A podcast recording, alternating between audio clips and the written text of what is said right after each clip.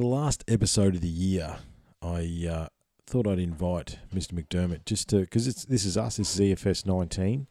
Uh, however, we spent the last well, not the last, the first 40 minutes talking about uh, some of the principles and and things, the quest for self stuff that we started the podcast with. And prior to turning the mics on tonight, we did sit down and have a bit of a more of an in depth chat about that. And we don't need to go back into there. However, just thought maybe going into 2023, a little bit of like lessons learned, which we do talk about in the start. However, I mean, what's the what would be? I don't know if I'd asked you. I can't remember what we said in the podcast. That that's the mark of a good one. No, we'll, I'll, we'll just start by thank thank you for having me.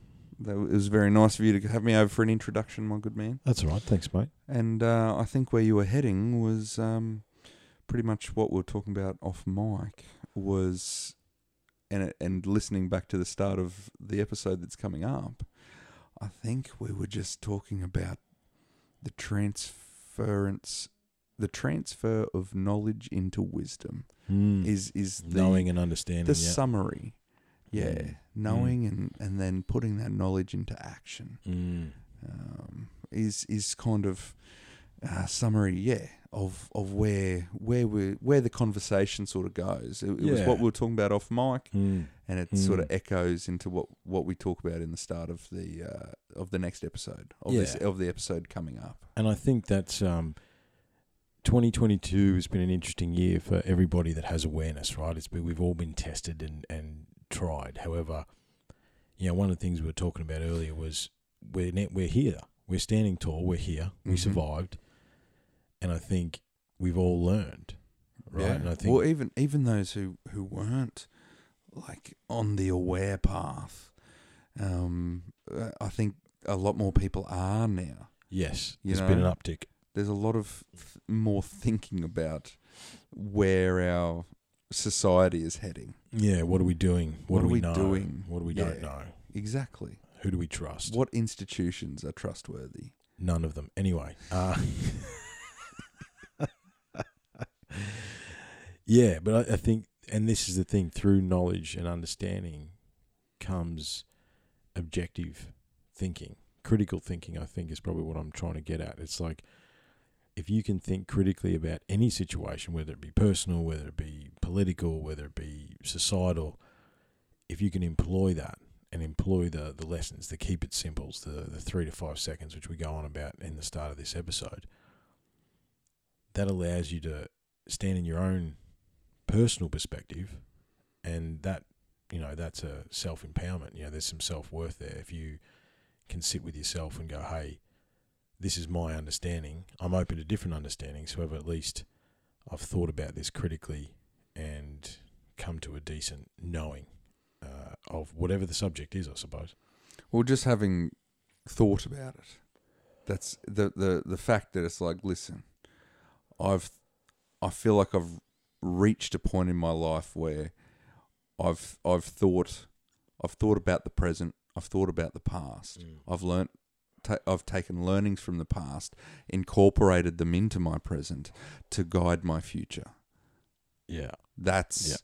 that's Yeah. the moment, and I, f- I I feel like that's what 2022 really pushed me into. You Yeah, know, I, I agree and some people might uh, have the benefit of, of coming to that at a you know earlier points in their life, and I think Mm. we all we all mature at a different uh, level, and Everybody's we all on learn their at own a journey. different exactly. yeah But I feel like that's what 2022 did for me. Yeah, I totally agree. Uh, I think I've grown more mentally, spiritually, physically this year than any other year, hands down. You know, and I think, and it's through the lessons, through discomfort, through acknowledging discomfort, and learning from the past, and you know, you put that beautifully. But it's also a reflection of why we do this, isn't it? There's lessons in the past that can affect our present, that will shape our future right? Which is the reason we love the ancient civilization. However, what you just did there was beautiful. You've brought that into the personal space as well, because it's exactly right. It's the same thing, you know. Everything's the same, mate. Is I think that's what we learned this year. it's all the same story, right? It's That's just the same story over and over and over and over and over again, right? Exactly. I just actually had a thought. what did we come off the back of last year? We come off the back of this time last year. We were doing triptych. We were doing God's self. So we went into twenty. We went into this year. Was it that long ago? Yeah, we went into this year. Think about that. That was the start of this year. We went into Yep. this year with a fresh understanding of God's self and the Mhm. universal religion and the spiritual and the And the the balancing And of the- the, the ma- masculine masculine and the feminine, feminine and, the dark and the light, the dark and the light. Yeah. That was the that was the knowledge that we went into this year with. mm-hmm. And if you think about the journey, we've done that. We've gone into the dark, into the light, realized we're the light in the dark and the dark in the light, and it's all. And here we are. mm. Think about that. and it's and it's a combination. It's a combination of the both that that creates the the higher spiritual be- being, Absolutely, the balance of self. Yeah, the balance, the, the the the the yin and the yang. yeah That's really yeah we uh yin yanged this year. yeah. Yeah. Wow. That just came to me then. I just did. I only just thought about that just then. That's a really good episode, by the way. I want to come back to the triptych. Well, I think that uh, we haven't decided on the next book, but it could be Casaro's book. We have got Casaro's book there. Look, I think maybe we should. We started last year with uh, the the theory and and unpacking Casaro's uh, video, like his lecture online and stuff like that. So, you know, why not start the year with some more Casaro? Mm. The only other outside idea I had, Mm. and listeners let us know, was instead of Casaro, maybe. Oh, just Whoops. trashing the refinery. Sheesh, Grabbed the wrong book and everything. this is going well. yeah, it's going really well. We we do that. Eureka. That's the Battle of the Eureka Stockade. Now I've ah. read that three or four times, so I don't have to read all of it, Yep. and I could cherry pick Yeah. Good uh, bits and pieces. good bits and pieces of the story. That was the Mm. only thing I thought, maybe from a, from a bit of an Australiana point of view. Look, if I, I think after the uh, epic that is um, EFS. EFS, It's going to end up being twenty episodes. if, if you could if you could put together a project where we can condense that down into like a handful a handful. of yeah. episodes, Yeah. I think that would be worthwhile. Mm. You know, I do just a did- Reader's Digest Of yeah, of the Eureka of the Eure- of the Eureka by Peter FitzSimons. The only because look, Peter FitzSimons puts a really awesome spin on. it. He looks at it from both directions, Mm. and I think it's also probably the, one of the most misunderstood parts of Australian history. Yep. In all honesty, Yeah. uh, yeah. So that's that's on the boil as well. Let us know what you think. Um, look, maybe we wrap this up, man. I don't really have too much more Well, to look off, off the back of that, man. I think that's a the perfect time to Mm. bang on into the episode. Yeah, and actually, we know there's no song now because what do we do? Maggot brain psychedelic or something? Funkadelic. Funkadelic. Yeah. Um, so yeah, look for it's a, a, a wicked riff that you're about to dive. the thing is, we'd been listening to it for ten minutes, so you're going to dive into the last forty seconds or so. However, enjoy this episode. We really enjoyed bringing this one to you, and I know we say it in the episode. However, thank you again for your support this year. Uh, it's been the best year for the podcast, hands down. Uh, and I really appreciate that. I appreciate all the listeners. I appreciate the epic journey we've been on, brother. 20 episodes of EFS. Uh, we'll finish that early in the new year. And it's just one marathon episode to the end, man. That's all we're doing, right? We, Yeah. we lock ourselves in this room and we're not leaving until it's done. until until those rookie numbers are boosted. Yes, straight up. Uh, so yeah, look forward to that. Plenty of cool episodes uh, and cool people coming into the new year. Uh, looking forward to it. Looking forward to what the next year will bring. Please look after yourselves, man. Have you got anything else you want to say before I sign off? That's it, mate. Let's bang on into the episode. Enjoy this one. Look after yourselves. Happy New Year. Uh, Merry Christmas from a couple of days ago. Or happy holidays, whatever you want to do. And uh, we'll see you next year. Cheers.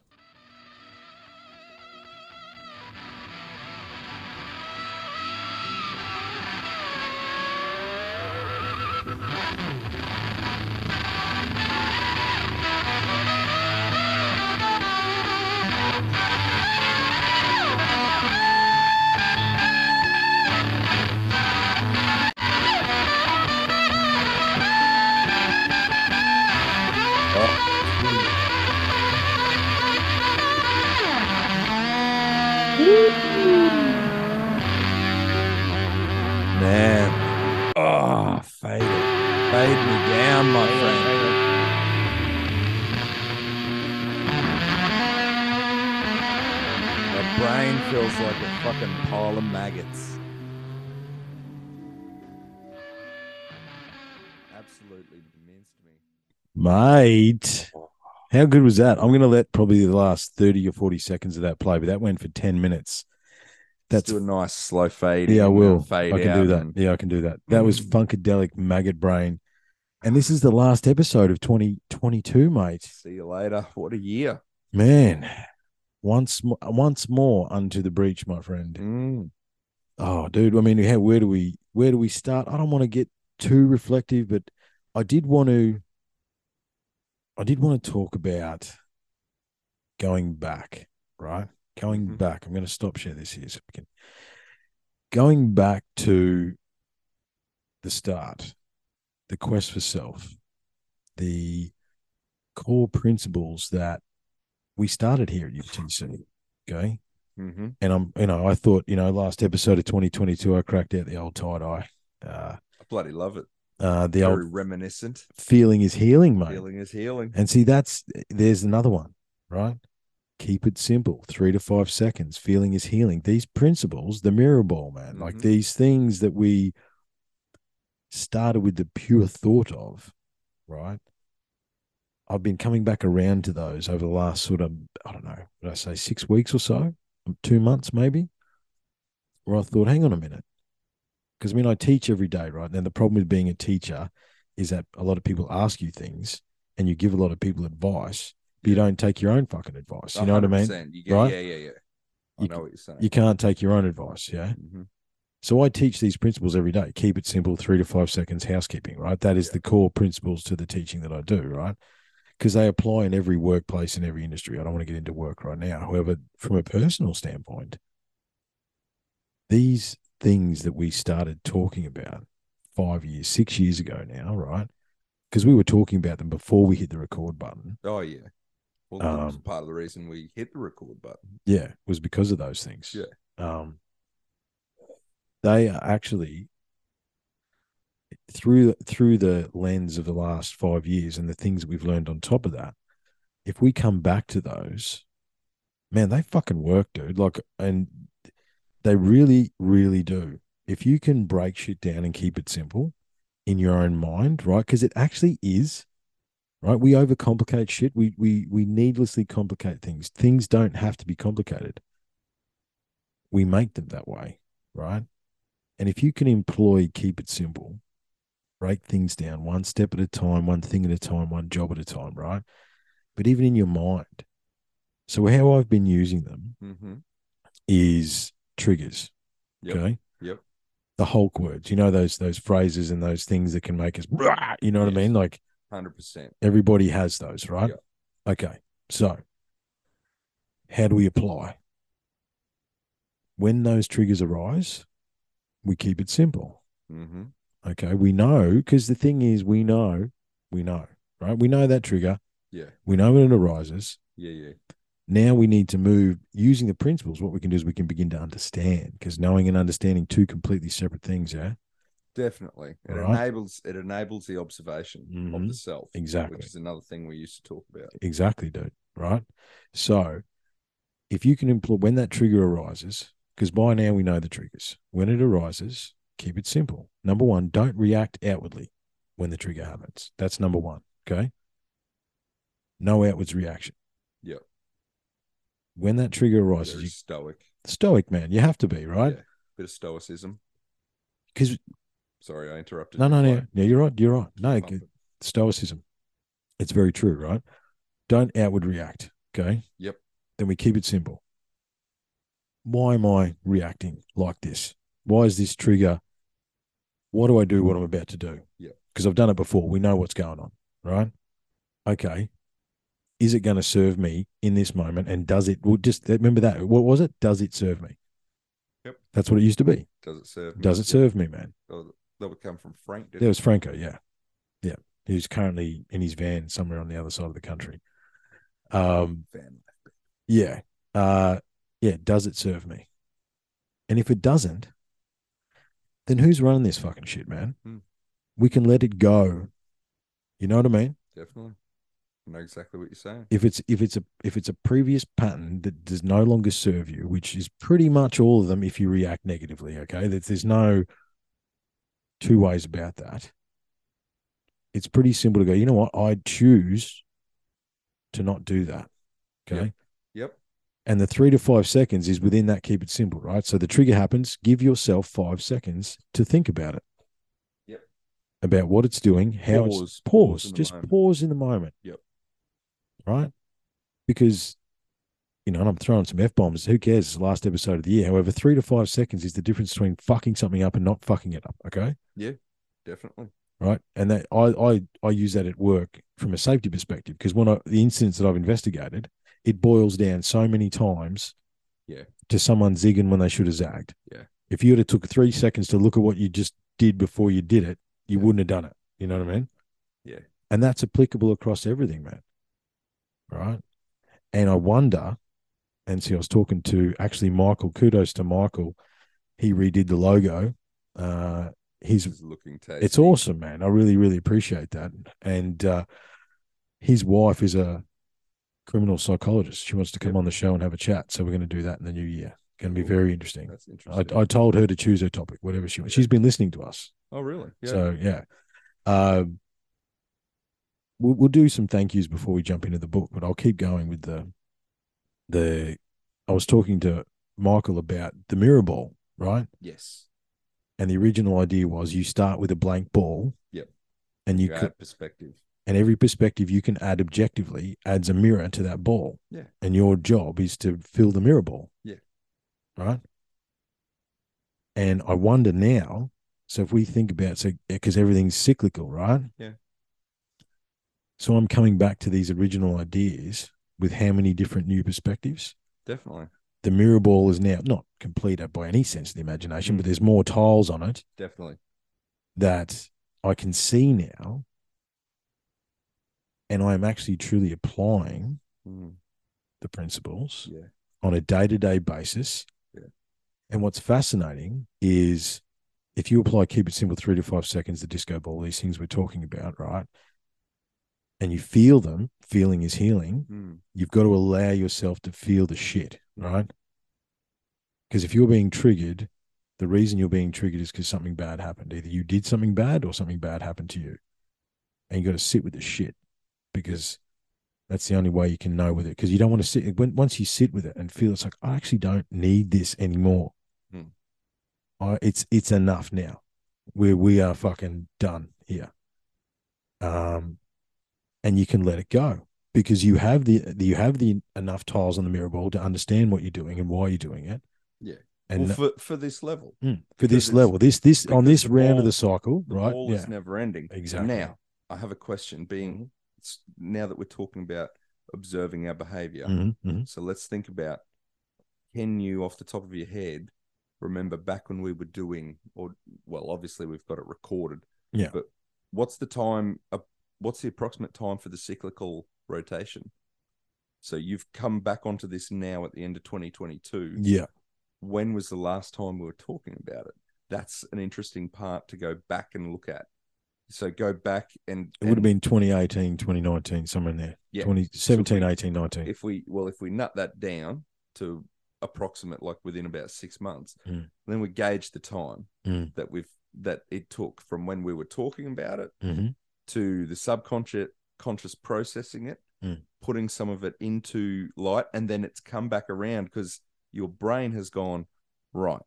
We've reached that next level. Mhm. We've put those things into place. You've moved into another thing. Now it's Yeah. time to re-address this topic Mm. because it's time to look back down that rabbit hole. You're ready to move. Your science has improved. Yeah, Your tech has improved that's right. so you can you're able to absorb more now hmm that's like you've matured you've improved you've grown in knowledge and wisdom and Yeah. you've broadened your perspective you're now ready to move to the next level Yeah, that's it. And that, I think that's well, if you think about it, those original principles, we went too hard in the paint. We both did. We can admit that now. Back in the day, we we took those things and went rah, right. yeah Whereas now, the difference is now when I think about these things and I'm looking at these things objectively now, it's with humility, right? Yep. because it's like whether it be age or whatever it is or Yep. knowledge base, I don't have to, you know. Rah the whole time, right? Yeah. It doesn't serve me anymore to do that. Okay.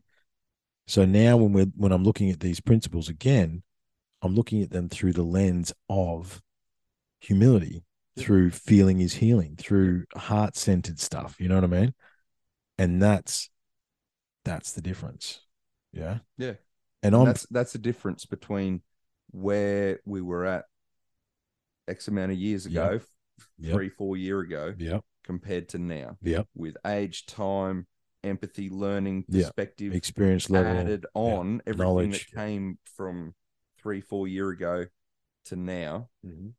That's because I I, re, I feel like the the raw that initial uh, like grab it by the fucking seat of the pants. Mm. I think that's necessary Mm. because Got to you've find the line. You've got to ride the inertia Mhm. and the inertia in that beginning because I think the reason why it happens is that you've got a long way to go. Yeah. You've got a long way to go. So Yeah. you go hard and start to lay down those things uh, initially. Mhm. Then as you fade off, well, how much time has passed? Mhm. You're older, wiser, Mhm. more empathetic. Mhm. whereas so you're you're thinking you're taking into perspectives you took in perspectives from the start of that idea Mhm. to when it fades off you're Mhm. taking in perspectives those whole time Absolutely. because it's there's a spotlight on that behavior Yeah. so you're taking in a lot i think you then through that sprint you do and we do initially Mhm. you gain so much info Mhm. that then it's time to sit on that and stew on that Mhm. bring it up a level Mhm. and then you slowly because of what you learn through that point Mhm. you're like right that's not sustainable No. i need to but what i've done was really good Yeah. Where's the i level? need yeah. to find the level where i can progress Mhm. but not burn out Mhm. and just slow burn through Mhm. sort of thing Yeah, I mean, I think about. I mean, in that first hit out, I went hard in the paint. Mm. I got down to eighty kilos, man. Like I don't. I actually looked emancipated. Yep. Right. I went too far in one direction. Yep. Right with a fast. emaciated Emaciated. Sorry. up I, I, I, as it like, came out, emancipated? emancipated. i felt free Yeah. Yeah. I for free. Um. Yeah. But anyway, emaciated. That's right. Yeah. Um. And I went too far. Right. Whereas now, with my age, with with the knowledge base as well, Hmm. right? If I can stay under ninety kilos, I'm happy with that. Yep. Right. I'm. I can maintain that, still be strong, Hmm. still be you know relatively fit. Yep. And be okay. Yep. With that, whereas it was like yeah, ten percent body fat or nothing. You know what I mean? It's like Hundred percent, hundred percent. But I think you know- that was also it was also necessary because it was it was a kickstart. yeah, Like really, in the in the ten years prior, where had your mind been at? You know what I mean? Yeah. Were, were you focused on anything like that in the ten years prior no, to what we did at the start? no, sort no. of thing. Like we we I think we had to go hard yeah, because you got a jump start for the last fifteen years. Like I say ten, but it's more yeah, like the last 15 years where you've done nothing like that Mm. you know your physical activity and and hell i know i just had a bad i had a bad time adjusting from high school to real life Mm. you know i moved out pretty early and yeah early 20s was no good man so like your physical your physical activity really rolls off Yeah. um right throughout your 20s and then before you know it you've been dormant for 10 years ten years. Yeah, and you're like shit so i think that initial if you tried to slow grind from the very start you Mm. would see such limited results you wouldn't see the gains. Yeah, you- for Yeah. me i would die off that's right. way quicker Mm. so you kind of got to go hard to get more gains quicker Well, it's where's the line, right? Yeah. But I think as well, when I was thinking, why have I come back around? And you said cyclical nature, Mm. because the journey never ends, right? There is no there there. You know what I mean? That's if that's no that's right but each time it's like a spiral Yeah. going up yeah, it's like a spiral galaxy. Yeah, yeah, so yeah. it's not just cyclical Yeah. coming back onto where you started No, no, no. you've moved up Yeah. somewhere in some dimension Yeah, you've either got a, a lesser understanding or a deeper understanding the next time you hit that in the spiral, right? And that's that. And I think when you start getting down into the muck and the crap of your existence, right? Because I mean, I think 2022 for any of those those of us with awareness, and I think particularly those of us that held a line, right? We have been tested spiritually, mentally, emotionally, physically this year. I don't know. I know you have. I know I have been. It's been a roller coaster of chaos, right? Two years, three Yeah. years. But but but this year it's more about a growth year. You know what I mean? Like it's more about you. You do you find that? I mean, well, I'm more. I feel the uncertainty was was lifted so we can Mm. think. Yeah. You know what I mean? and process. Yeah, exactly. Yeah. We felt the pressure came off. But in that other that other time it's kind of like when it was leading up to it, you're in a different state of mind Mm. because the threat is real and Mhm. it's happening and Mm. it's worsening. hmm And then this year the pressure got let off. hmm So we're like, okay, hang on. Pause. We can fucking Mm. take a breath and think now. Because there's a lot of lot of anxiety in this Mhm. world over the last three years. Um, Mhm. and that reduces your ability to think. It does. It does. So yeah, that's what this year was was the important one Yeah. out of everything. I think it's this year's been resolution. yeah. This year's uh, been a put up or shut up type of year, right? Mm. And and you know, as I say, anyone, most people that I know with awareness have had a rough year and have made good gains through dark times. You know what I mean? Like Hundred percent. the gains have been good, but it's Yep. not been. It's not like you've you went to a stroll along the beach. You know what I mean? No, it's it's been tough. Yeah. The year has been tough. Yeah, and I think yeah, we're we're we're going to come out into next year stronger than we were. Oh, I am right. I think I am, and I think. Well, I know I am actually. I don't think I know. Uh, but from a personal standpoint, um, yeah, much better understanding, very clear, very calmer. The reason I brought the tools up is, like, to the awesome listeners out there, and I'll, I'll do some platitudes in a second because I looked at some stuff before we turned on the mics tonight. Um, if you apply these things to your triggers, right, and if you have the awareness, and you can have the awareness, we all have the awareness, right, to just let that shit go. That's actually as simple as it is. Just fucking let it go. Does it serve you anymore? If it doesn't, let it go. And the other one that blew my mind that I I view think about all the time. So when you have a bad day, right? Did you have a bad day? Did you have a bad five minutes where you let someone influence you that then ruined you allowed you allowed to ruin the rest of your day? Hmm. Right? Did you have a bad day or did you have a bad 10 minutes? Who the fuck is running this shit? Is it you? Who's running it? Right? We can s- it, that was a negative interaction. I don't need that. Move on. Now, obviously, no one is going to be perfect at this, and I'm definitely not perfect at this. However, if you can try and remember, we talked about baselines, right? Remember, we talked about moving your baseline along, okay, and solidifying your base, okay. Yeah. I think if we use well, what I've been doing the last six weeks or so is using the knowledge I now have through the healing that I've done this year. I mean, I went on a plant medicine journey this year. You know what I mean? Like I, I went as deep in the paint that with that sort of stuff than I've ever, than ever before, Yeah. right? And I'm using that, and then using these principles to build the base. Because like, okay, those principles are a good way to use the knowledge we now have. Yep. Right. Mm-hmm. And then we sit here and we build the base using that knowledge. Yes. And the trick is too, and what's interesting about it as well, right? Because know how the, the mind plays mental games, right? As soon what I've found is as soon as you let go of a trigger, Hmm. right? I've been triggered every which way, man. Like, Yeah.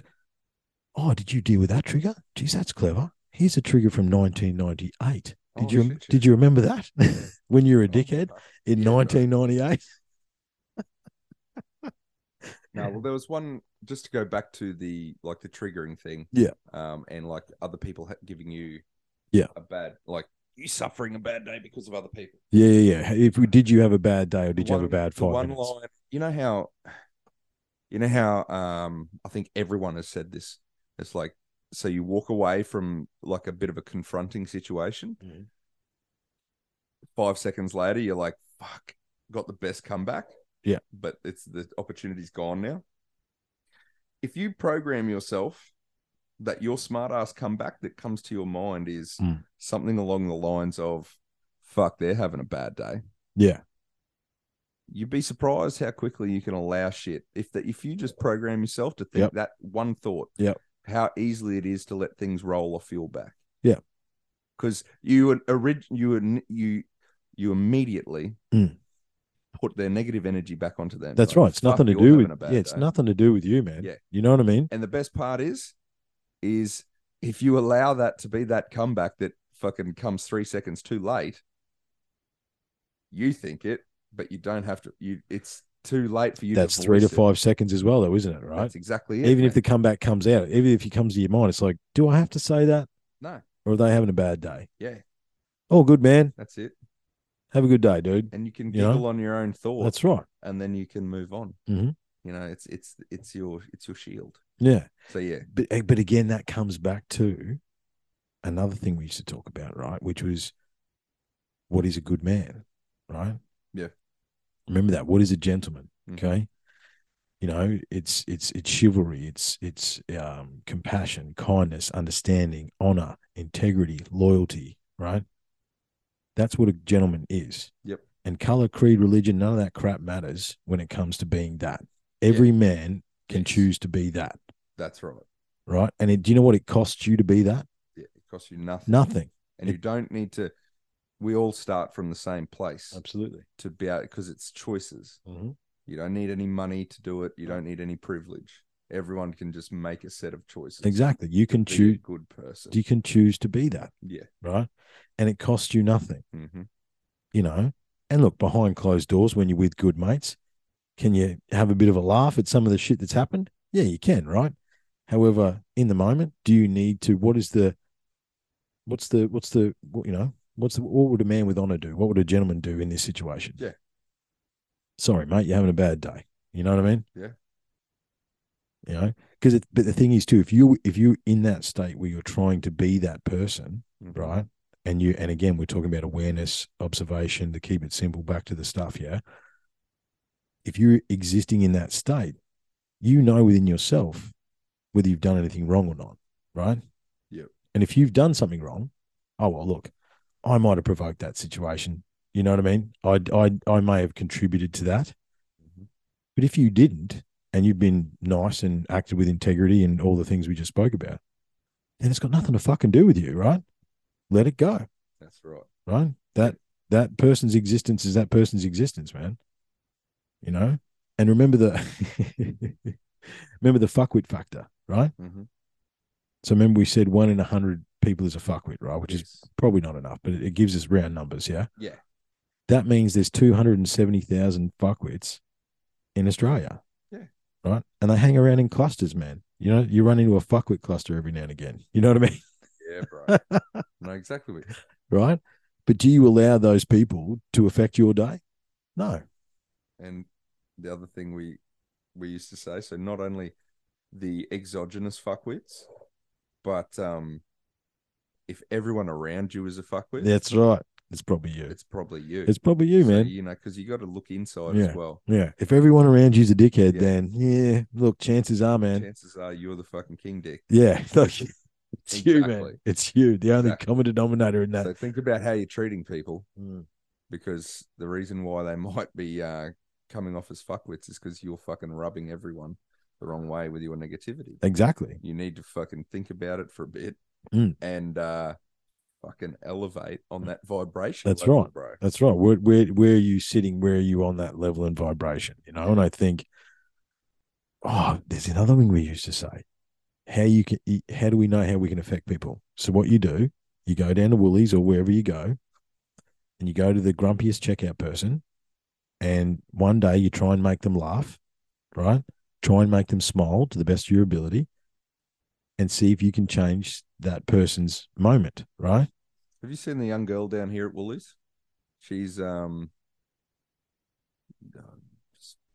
usually I usually see her on the self checkout, like the person standing Yeah. there making sure people don't steal shit. Yeah. And I've seen her twice, and it must be the end of her shift, like when you duck down before they close. Mhm. Oh man, she is like I had to do exactly what you're talking about, man. But the thing is, I, I didn't have a choice. I had to do it Mm. because this this she was just being so dramatic with like how obvious she's like rolling her eyes, looking at the sky, doing these giant sigh breaths, like But did you make her laugh? Yes, Yes. I was right. you to changed her moment, man. See, but- that's but what we're talking about. do it twice because it was too like a week apart. Yeah, right. But she was. I was like, wow, what's so bad in your world? Mhm. What What are you not looking forward to? Mm. Why are you struggling through the day like this? Okay, that you've actually hit a nail on the head there, right? Yeah. And we will get into the book. I don't, we'll just get. We, we just we're, we're on a roll at the moment. We need to accept and understand and know that everybody has trauma. Yeah. Every single person has trauma Yeah. in one form or another, right? Whatever the worst thing is that's happened to you is the worst thing that's happened to you, That's right? You can drown in six inches of water. You can drown in six feet of water. it's, pro- it's probably a good way to look at it. I guess is probably, um, like trauma. People think you probably get confused and think of large, Yeah, large things, but it doesn't have to be. it doesn't have to be. Whatever the worst thing is, is the it's, worst thing. it's well, it's those things that we just when we sometimes when we need to be up in four hours, but your brain says no, we're going to relive every bad fucking mistake you've ever made. Yeah, that's right. Well, Yeah. those those they're still traumas. Yes. Like we we suffered. Usually they stick in our brain because we suffered yeah, embarrassment situational or- trauma or, like- something exactly. like that. Yeah, yeah. So that's just that's that's sort of learning. Mm, Um, Mhm. and when we're younger, the consequences seem to be a little more more catastrophic in terms of like emotion. But as Yeah, you but- get older, you yeah. you learn your your emotions broaden. yeah, You get more depth to them because you've got because it's it's your experiences Mhm. that build your emotions. but those initial traumas is also what begins the cycle, right? And it's like so you've got to Yes. you got to you got to go around that cycle, you know, until you figure out or not figure out, well, right? they're all just learning experiences. That's right. aren't they? So and you repeat those- them if they if there's negative Exactly. ones, So and there's you either learn or negative you learning experiences. don't. in the beginning. And like you said, because those negative ones are going to lead you to make make more mistakes down the Yeah, track. Similar decisions. So that's why. So this is where we start to get that cyclical Mhm. Uh, idea Mhm. because you kind of make a make a heap of learning experiences. Yeah. Then you think about it. You whatever you're going to learn, you learn, and then that chance comes back around, and you Mhm. run through that series of learning experiences Mhm. again until you learn the until lesson. you learn to get Yeah, rid of that, those those experiences, exactly so right. whatever you wish to call them, whether it's Right. trauma, Yeah, whatever it is, experience, yeah, whatever. You can, positive, negative, Doesn't matter. etc. doesn't matter. Exactly. Yeah. It, every it's like one of those bloody spider chart Yeah. things where it's like every action has Yeah. a, a, Cause and reaction. Yeah, yeah, yeah. exactly. Yeah. That's it. So it's every every decision we make Mm. splits in two, Mm. and then that multiplies And on see, and on and on forever. And the thing is, we know, right? I know I could ring two or three guys right now that I've known for quite a while, and I'd ask them how they were going. Like I could put them on speaker. I could tell you what's gonna what they're gonna say before I rang them. Yep. And chances are better than good, right?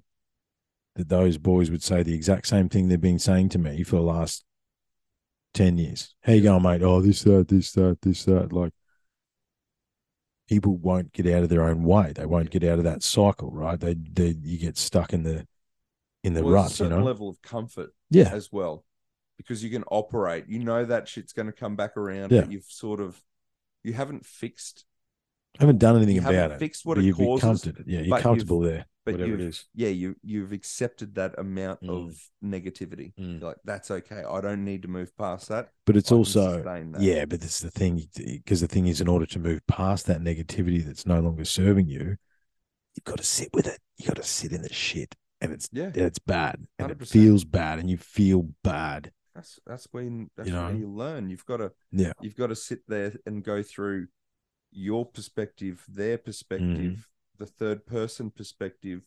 What did you do?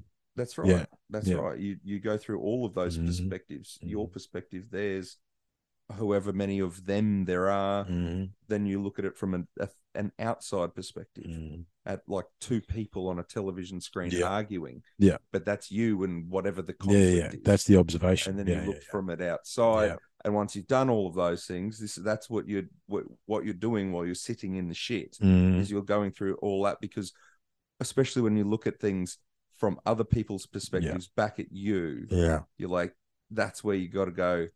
Look, fuck, I was Yeah. probably wrong there. Yeah, yeah, there yeah. was multiple ways I could have averted that. and then and then there's you get in that get to the depth where it's like, oh no, I actually really hurt that person. Yep, and it's uncomfortable to be in that place. Yeah, because you feel that you feel the pain that It's- they feel because you've caused that pain. that's right. You know what I mean? And that and people don't And want then- to feel that because it's and hard. you're feeling pain. So not only are you feeling the pain Yeah, then you're you've yeah, exactly. you're also feeling the Yeah, pain of causing, causing the the pain. pain. Yeah, yeah, yeah, yeah. sort of thing. So That's that's, what- when, but that if you can do that, that you know that's a that's a high level vibration hmm to be able to do that and hold through it. Yeah, you man. know what I mean? that's It's a funny, it's a funny muscle, the heart. been the last like You know what I mean? seven months of Yeah, my man. life. Yeah, for sure. But that's it's a it's like anything.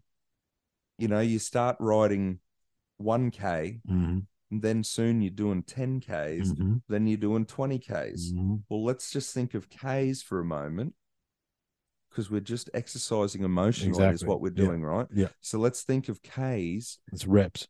As reps or Mm. as as the amount of emotional stress you can take on. Yeah, So you started off that you could only handle having one emotional stress and then you'd get triggered. hmm And then you exercise your emotions and you get to two, then four, Yeah, then next yeah. minute you're at 10 and you're not getting trigger triggered. So this is exactly what you're talking about. hmm Growth is exercising your emotions hmm instead of deflecting, because that's why we we tend to go round and round. Yeah, that's right. But you don't want to deal with it. Yeah, we feel that that person's hurt Mm. or whoever's. you you brush up against that and go, oh no, I don't want to. I don't want to deal with Let's that. just You know talk what I mean? about these situations as one-on-one choices, Yeah. sort of thing, like us and another person. Mhm. So we go, hey, we feel that and we deflect it, and Mm. then we move away from it. Mm, Yeah, because you don't want to feel it because you don't wanna feel it's- what it's you've dirty, done. man. Yeah. Exactly. Yeah.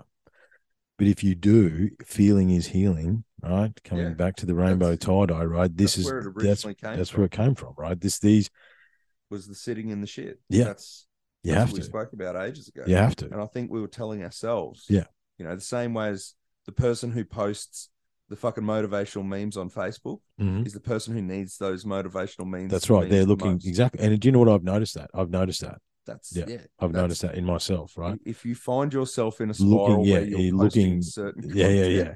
you're broadcasting outwardly what you need. Yeah, exactly. Yeah. And it's it's true. It's true. And I think yeah, look, that was really cool, man. I, I, I just wanted to explore that stuff again. And that I think that's our that's our Merry Christmas and Happy New Year to our listeners. Just to just to rethink about some of that stuff, yeah. Come back around to it. You've you've got the experience, you know these things. It's now time for understanding. And just so just talking about understanding, this year the podcast, well, number one, we had more episodes in a year than any other year. So Ooh, that's cool. that's mature. Yeah. Mature podcast. Yeah. Uh, Shows growth. we had uh, X a massive amount of downloads, more than we've ever had any other year before. So thank you very much. Uh, growth across countries. I mean, we had, yeah, we've had, yeah, I mean, I was trying to think about, you know, Bodie Sanders, yeah, coming back, like Dude, growth across guests. growth across guests, you know, the- ama- yeah. amazing guests this year. Yeah, yeah, yeah. It's been very fun. I, you know, Grant Levac, uh, Stein from the Netherlands, uh, obviously the General Grub.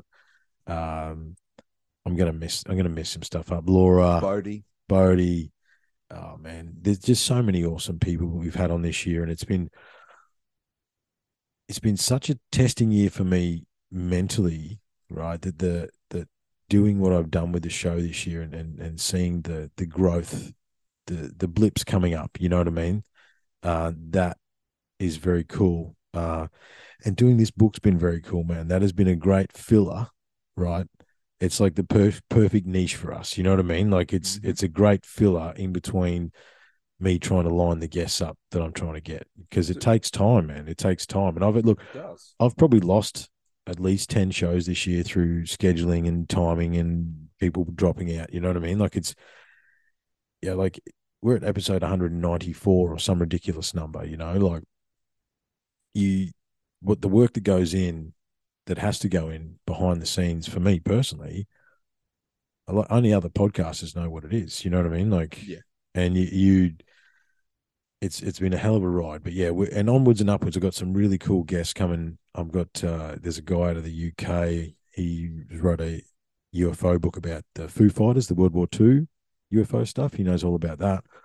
Um, yeah, we got the yeah, we've got a long list that's uh, that's coming on next year. A number of different topics, and we're going to finish this.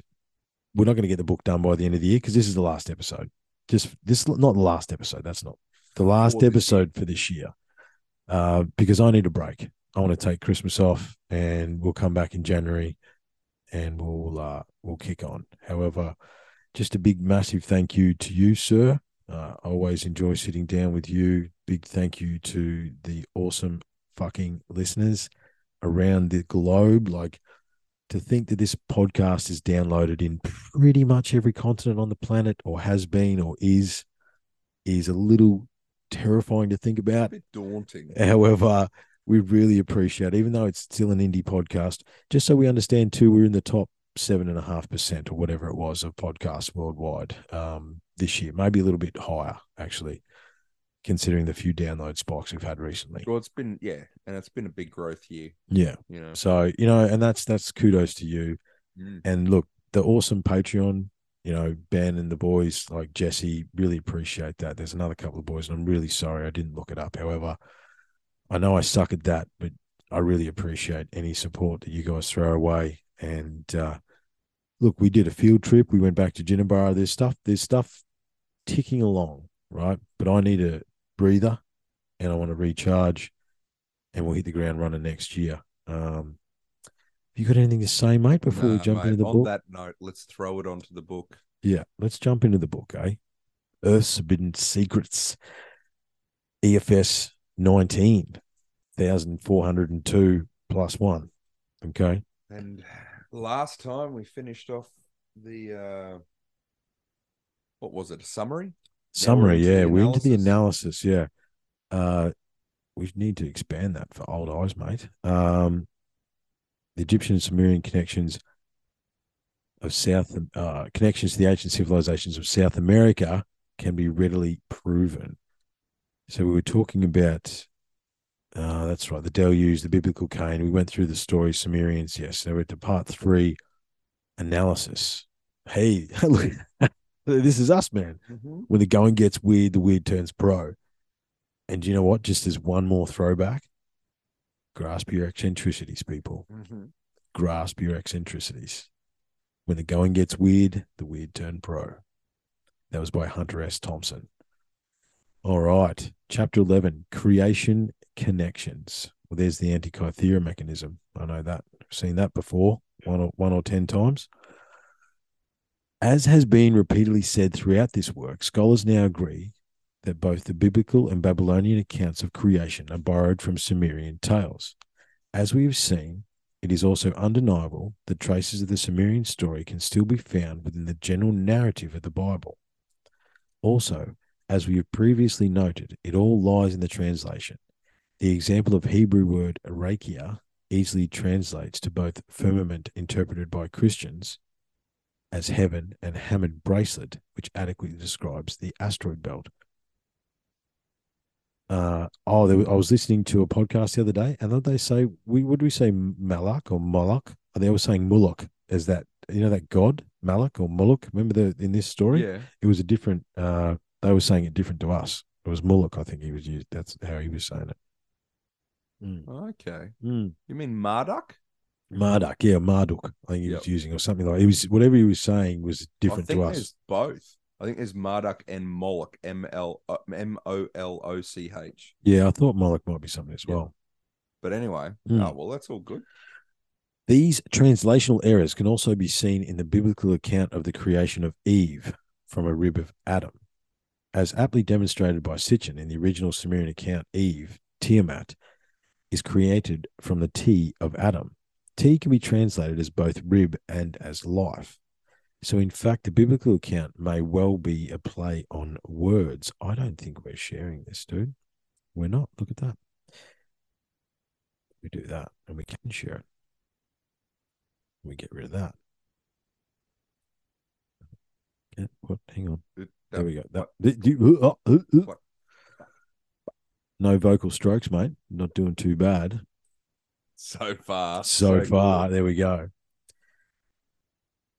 Uh, so, in fact, the biblical account may well be a play on words. The correct translation may actually be that Eve was created from the life of Adam, essentially his essence, which also fits nicely with the Sumerian account and strongly hints at genetic engineering and the manipulation of DNA.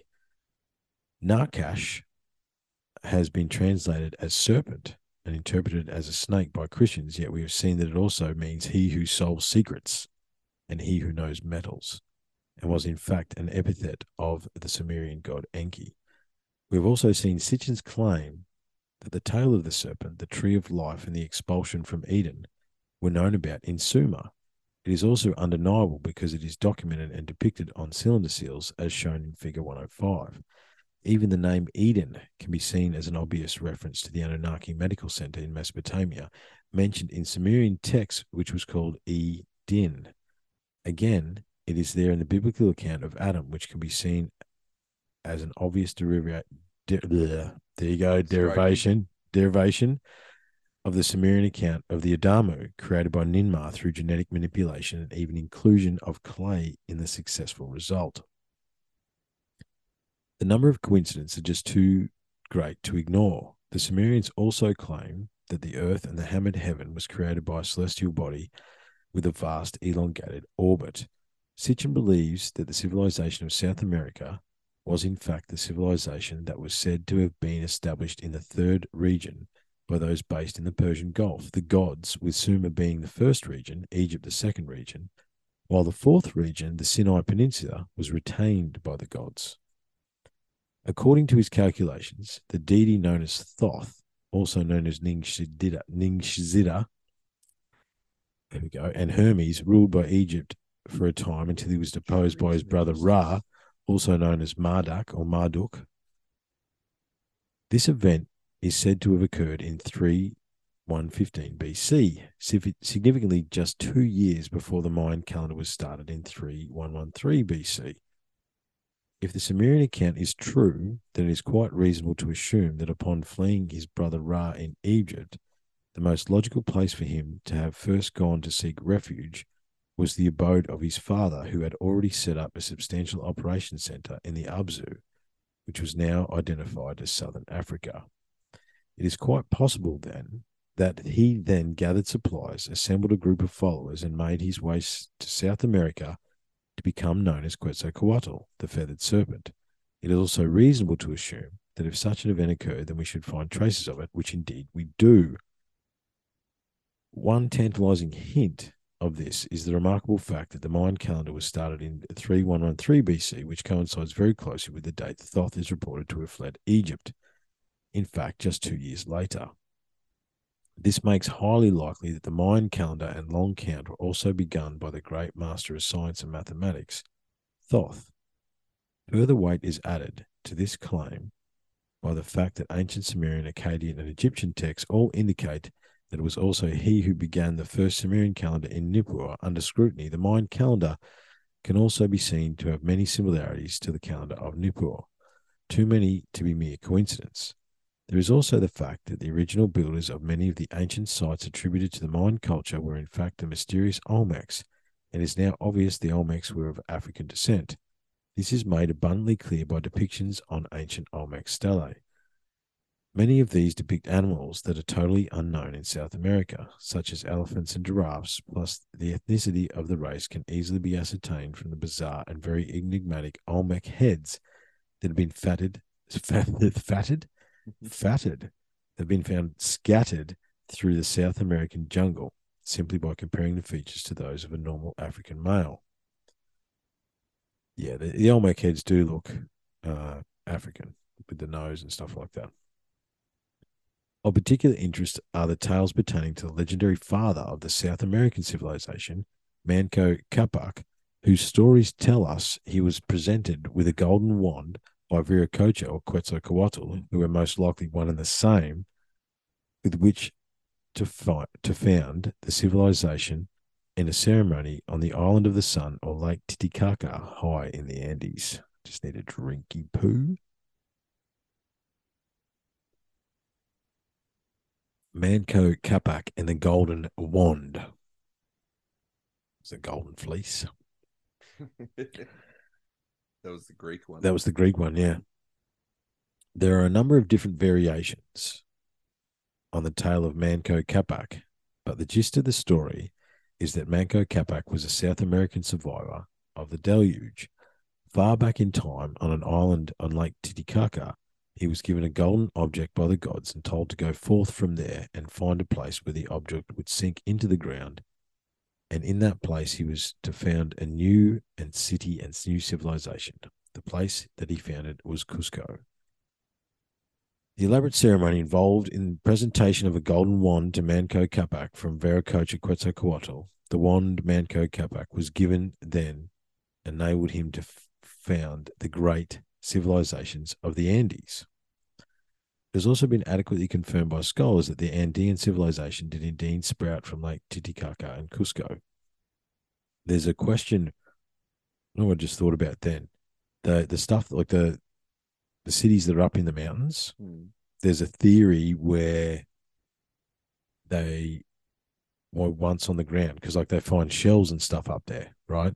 In the in the dirt and the sand that they around those in the South America up in the mountains. Yeah. There's a there's a theory that they were pushed up. Like once upon a time they were actually lower and they rode the Oh, because of their how ancient they are. yeah. They've risen up with like crust. Yeah, yeah, crustal stuff like displacement. yeah, yeah, yeah. Yeah. Potentially during the cataclysm, right? If it was that serious. Which again, I don't think we understand how serious it was. So Look, I think it sort of lends itself to the cataclysm cause some kind of uh, crustal shift, and you kind of there's a theory that like you make mountains by like stretching and shrinking the crust as it passes over the. You all good? Yeah. Oh, sweet. Sorry, you were looking at something. I'm thinking, oh, it's, it's bad. I don't know. Yeah. Anyway, so the theory about making mountains from stretching and shrinking the crust as it sort of goes out to the equatorial bulge, if you're getting crustal shift, then that lends to that idea. yeah, Is is all I'm saying. Yeah, yeah, yeah, absolutely. And I, I, I just yeah, just something made me think about that. You know, I don't know whether it is or it isn't, but I mean, we just got to co- collect those perspectives. You know, This is it. this en- enigmatic wand object given to Manco Capac, an object which enabled him to found a city, has always been depicted as resembling a short pole with an offset triangular head. Judging from all the existing depictions of this one, it is now agreed by most scholars that it is in fact an object greatly resembling an axe or a mattock, a mattock. So it then seems highly likely that the ceremony actually involved the presentation of tools and the knowledge of how to use them. Certainly, such a gift would have been much more beneficial in the founding of a city than any type of wand that comes to mind. Depends on what the wand could do, Max, I suppose. Many of the illustrations were shown of Manco Capac also reinforces this conclusion. A great deal of significance is placed on the presentation of tools in the legend, and the fact that it was tools that were being presented on the celebrated occasion also strongly suggests that Quetzalcoatl had another agenda other than merely founding of a city. Yo, that's an axe. That's not a. I was gonna say like, if that I'll, I'll tell you another fucking theory based just purely off those pictures we're seeing. Yeah. Um, you take a battle axe and you get people to do shit for you. That's how you build a city. That's right. You hold a big, massive axe in your hand, and people do things that you ask them to do. That's right. Yeah. About control, bro. That's what that's telling me. That ain't no mattock. Yeah. No, that's a that's a there's a there's a there's a, uh, a bayonet on the end, and Yeah. there's there's there's the, there's the skull crusher on one think- side, and there's the axe dude, on the I other side. Like, medieval times, man. I think that's called that's a halberd or something. yeah, like I was trying to think of what it is. spear Yeah, on the end spear on the end, the side. and then the and then the hammer on the other end. Yeah, yeah, yeah. yes, exactly. That's yeah, there's the skull crusher there. Yeah, there's your that's right. blade, and there's your stabbing. Right? It's it's it's a, it's a good implement. yeah. Uh, Quetzalcoatl telling Manco Capac to found a city at a place where his axe or mattock would sink into the ground also suggests the need to find a place to dig. Manco Capac may have well been told to find a suitable place to build a city in a location conducive to the commencement of mining or tunneling operations.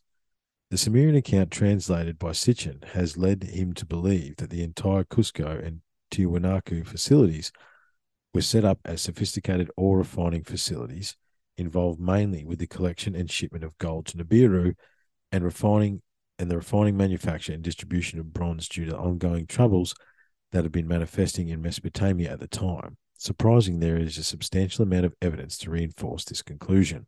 Can I just pause there for a moment? Let's just think about another thing that you might need if you're going to build a city.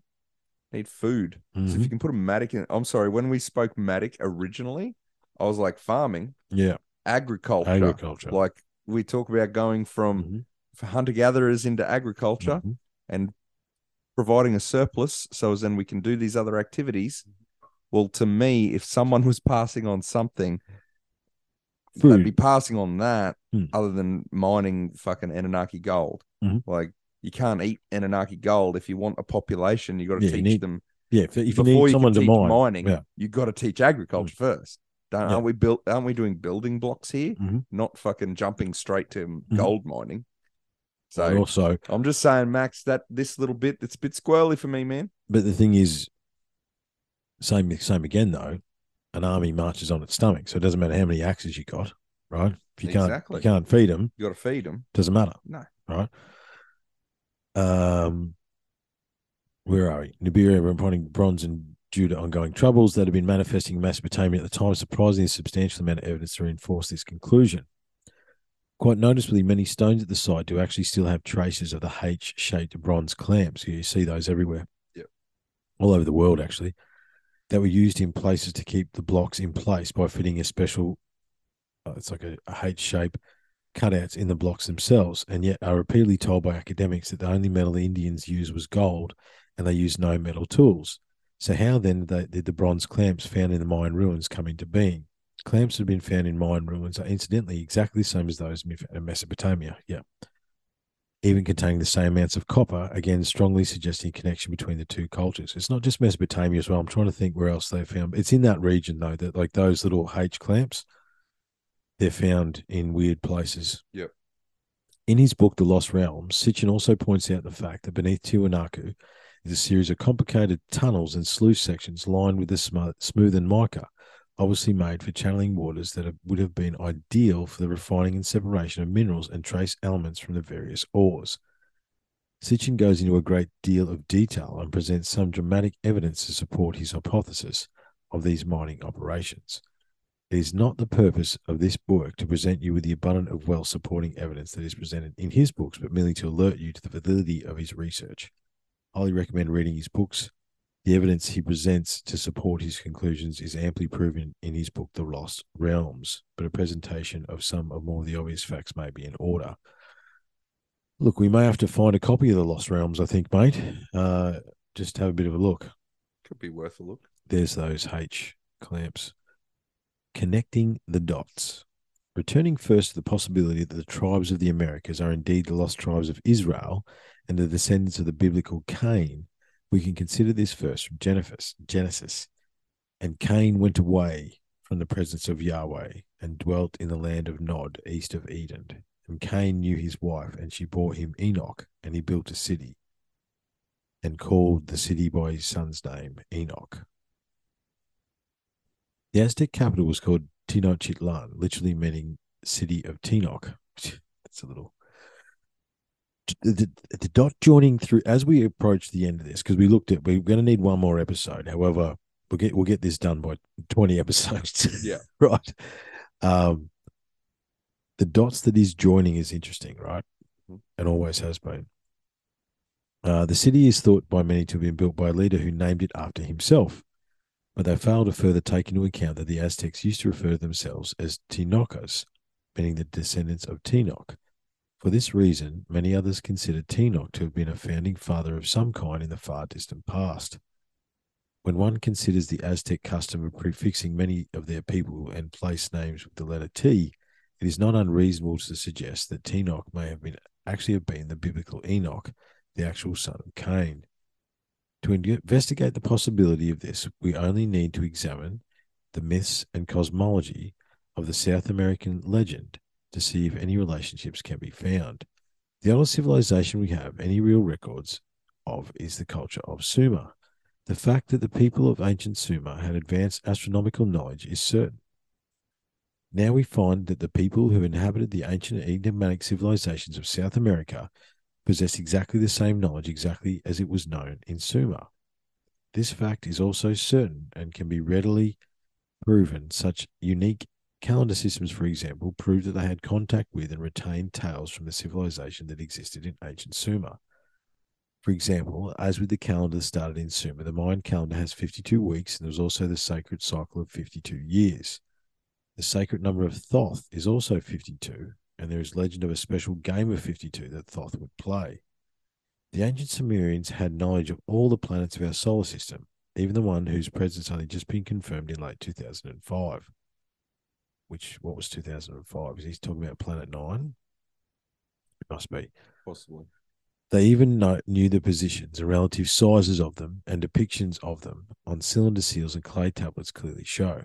These claims can be readily confirmed by simply studying the Sumerian seals. Very notably, the Sumerians always depicted Earth by the number seven. Yeah, I knew that. How do we get to the number seven? Outside in. That's how we get to the number seven. Consider for a moment a depiction of our solar system. In modern times, the planets are always depicted in a straight line, counting from the sun outwards as shown previously in figure 103. Order form was to draw them in their relative sizes, in a circular fashion going around the sun with an arrow pointing in the direction of their orbits. With our knowledge up to this point and our newly discovered planetary body not yet included, would the drawing not look something like this? So, armed with this knowledge of the new body that indeed does exist in our solar system, now compare it with the rendition of the ancient Sumerian depiction found on a cylinder seal. As the diagrams show, the only real discrepancy, yeah, there's a space there that shouldn't be Yeah, there, through yeah, through me too. uh, is in the Sumerian placement of Pluto, which is shown between Saturn and Uranus. However, if one considers that Pluto used to be once a satellite of Saturn that now has an elliptical orbit that overlaps that of Saturn, then the placement of the Sumerian diagram is easily explained. The extra plan, the extra planet depicted on the Sumerian seal, placed notably more distant than the other planets, is also indicating an elongated orbit similar to that of Pluto and showing quite quite a large planetary body. No, Max is having a problem with the space bar. Yeah, I know he is. Yeah, yeah. Actually, speaking of Max, I've got a line on Max. I've, Yeah. I've got another way to contact Max. I'm going to try and get Max on, considering we dedicated 20 episodes to his book. You know what I mean? I think it's I think it'd be worthwhile. Yeah, Hundred percent. yeah, It's good to see where he's grown yeah. That's right. 2005, Yeah, where his ideas have grown, theories have grown. yeah. No, no. So I've got another line on Max. I'm going to try that again next year. Like Pluto, we don't call it Pluto anymore. Like as in Pluto's not a planet; it's It's not a planet anymore. it's a planetoid. One of my favorite memes of the last three years is like, I don't know about demoting the Pluto, which is the Roman god of war, calling it not a planet was a good idea or not. Because Well, wasn't it Mars? I thought Mars was the god of war. no, no, no. Pluto is in it's not. Is it not Roman to Greek? I can't remember whichever it was. But anyway, know, man. demoting that planet was not a good idea. Pluto's still a planet, man. There's another. There's like so. There used to be a planet. I'm still here. We used to call it Pluto. I haven't gone anywhere. Ah, it's Pluto's quite Well, clearly a planet. It's just a little Be- one. Well, it'll be interesting to see what we can do with old James Webb if we start looking out into those areas. For, Yeah. um, Some of the pictures that have the initial photos that have come off the James Webb are pretty impressive. yeah, Yeah. So if we start looking in our solar system, it would be interesting to see what we find. I guess. Mm. because yeah, there'd be some it, because it works with infrared, be able to Was a different set of light through. spectrum. Yeah. yeah, it's it's in the infrared is where it works. Oh, there's the rocket That's clock. the rocket clock, mate. We actually got it tonight. Good stuff.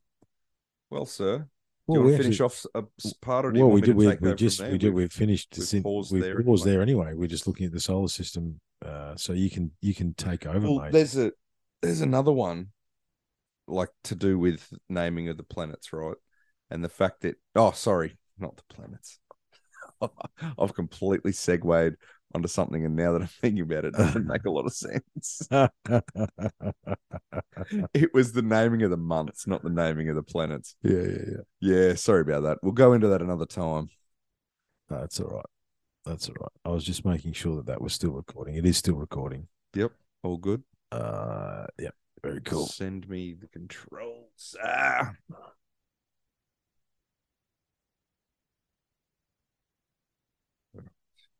Settling in. Here we go. Since evidence has shown that people of ancient Sumer have achieved a subs- substantial degree of scientific accuracy with every other claim they have made, including the relative sizes of the planets. As oh, I shouldn't have drank that. Uh, yes, you monster, like- it. Oh, no, it's coming back on me. Including the relative sizes of the planets, as can be seen in the diagram, it is quite reasonable to assume that they may well be accurate in their depiction of the relative size of our newly found solar solar member two. Modern scholars always refer to the Earth as the third planet as we number our solar system from the sun outwards. However, the legends told by the Sumerians and the Mesoamericans repeatedly state that their knowledge of astronomy came from their gods. The Sumerians inform of us that their gods reside on the newly found member of our solar system that they name as Nibiru, the planet of the crossing. Sitchin notes that for those who live on Nibiru, the solar system was counted from the outer planets inwards, and so Earth was always referred to as the seventh planet and was thus depicted by the Sumerians by the number seven. Seven dots, or sometimes even seven pointed star. Venus was shown with eight points, Mars with six, Jupiter with five, etc. This number is very significant because we also find it in Mayan culture, used in a similar celestial reference. Again, it seems highly unlikely that two such vastly different cultures would come up with such similar references by themselves without having some co- type of contact. It may not now surprise some to know that even the very same story of creation was also well known to the civilizations that existed in South America. Again, it is very unlikely for such a thing to have happened by chance. Knowledge of the creation story by the Mayans was explained by some as being no real surprise, as the Christian influences in Mayan culture were obvious. But new evidence shows that it's much more likely the Mayan creation story actually had its roots not in the Christian tale, but in fact in the much earlier tale of the event, as it was first related in Sumer. This opinion can be further reinforced by the actual personal account written by Don Juan de Santa Cruz, Paka, Pakakudi Yamki. Oh, that one killed me. Sal Cam, some Pacha Pacha Cutie? Yamkui. Pachakudi. Pacha Cutie Yamkui. Yep. And Sala S- Salka- Salkalmehwa. Saiko Wow. Sometimes referred to as Santa Cruz, and that's what we'll be sticking with. Santa Cruz is exactly and what it is. sometimes as South American word. So, who was the son of the Spanish nobleman and an Inca princess? The story contains information that has somehow been ignored by many scholars who continue to claim that the Mayans only ever worshipped the sun, but certainly may have had some kind of early Christian connections. Yet, if it is indeed true that the Mayan culture is actually a legacy from the original civilization of the Olmecs, then it should be taken into account that the Olmecs existed long before Christianity. Even the most conservative scholars date the civilization to around 500 BC. So, how then would such a Christian connection have come about? It was due to the Spanish discovery of the greatly revered sunstone made from pure gold that many scholars have always assumed the Maya to have worshipped the sun god. However, when the Spanish looted the Aztec Empire, unbeknownst to them, certain artifacts had been removed and replaced with others. One of these artifacts was the sunstone. What the Spanish found was certainly spectacular enough. A disc depicting the Mayan calendar in intricate deca- detail made from pure gold that measured 72 inches in diameter and was thick as three coins. But in reality, it was simply that golden calendar showing the sacred cycles of the zodiac, the divine information that had been given to them by the gods. It was not it was not the item that had originally taken pride of place on the temple wall. Yes, the sun was revered by certain rulers. Yes, the sunstone held the central position in the temple when the Spanish arrived. Yes, it was made from pure gold. But then in Cuzco, practically everything that was hanging anywhere was made from pure gold. Oh, my eyes just went crazy. I got in account written by that South American Santa dude, Cruz. Santa Cruz, which is entitled Relation, translated in English by Clements Markham. He states that it was the very first king of the Incas dynasty who decorated the temple wall, and it was he who ordered the making of a flat plate of gold, which signified that there was a creator of heaven and earth. Santa Cruz illustrated his dialogue with a large diagram showing the layout of the wall that held the golden plate and other items as it had originally been. His drawing is incredibly significant because, lo and behold, it shows that the original item that took pride and place on the wall was not a round sunstone, but in fact an oval, but in fact was oval in shape. According to Santa Cruz's book, the ovoid plaque was later replaced with the round sunstone when a certain ruler had later declared the sun to be supreme over all gods. Then the sunstone was later removed by oh no yet Yeah, by yeah. a subsequent ruler who abhorred the worship of idols and ordered his people not to pay homage to the sun and the moon, but instead to return to the ways of old and revere the celestial body, the true creator, and represented by the ovoid plaque, who, plaque, who was also this emperor who ordered the images to be placed around the golden plate. In his first hand account, it is very significant that by the his referring to the golden oval plaque as a representation of the creator of all, Santa Cruz has made it abundantly clear that he did not mean the sun. This can be easily ascertained as the images of both the sun and the moon were also depicted on either side of the oval plate. But why was the creator of all represented as a plain oval plaque? because it's the triptych, man. The sun and the moon, Well, the, with the creator in the middle. let's find out where they're going. But yes, I believe you may be right.